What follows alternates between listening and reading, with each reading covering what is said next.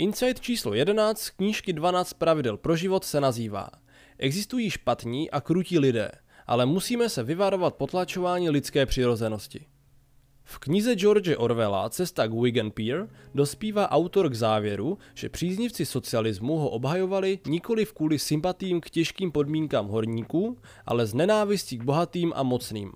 Dnes se objevují podobné postoje vůči vedení, kterému dominují muži a které je známe jako patriarchát. Jednou z vlivných osob, které spustili nenávist k patriarchátu, je Max Horkheimer z marxistické frankfurtské školy.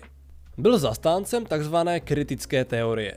Domníval se, že vzdělaní a intelektuálové by se měli zaměřit na společenskou změnu a namísto snahy o posílení postavení žen by měli usilovat o boj a zničení mocných utlačovatelů v kultuře, tedy vládnoucích mužů. Dnes se takový princip často využívá v různých hnutích. Například moderní vlna feminismu už přechází spíše k nenávisti a emaskulaci mužů než k boji za práva žen. Podle autora v nás toto vyvolává rozhořčení směrem k mužskému chování, které může mít tendenci být příliš tvrdé a krátkozraké.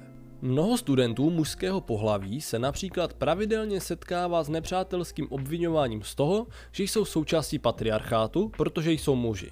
Cesta spravedlivé změny by neměla všechny odsuzovat a házet do jednoho pytle.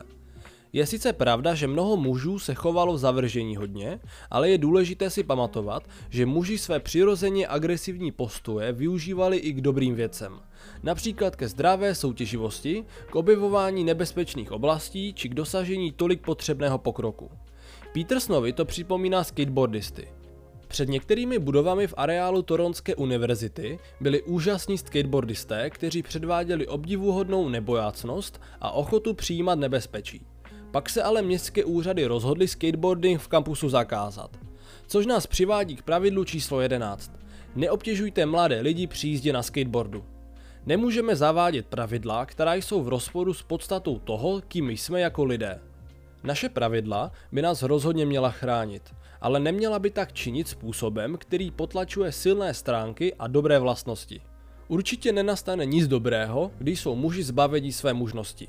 Například agrese se pak může stát zakázaným ovocem a později se projeví fašistickými sklony, jak nám může ukázat příběh klubu rváčů.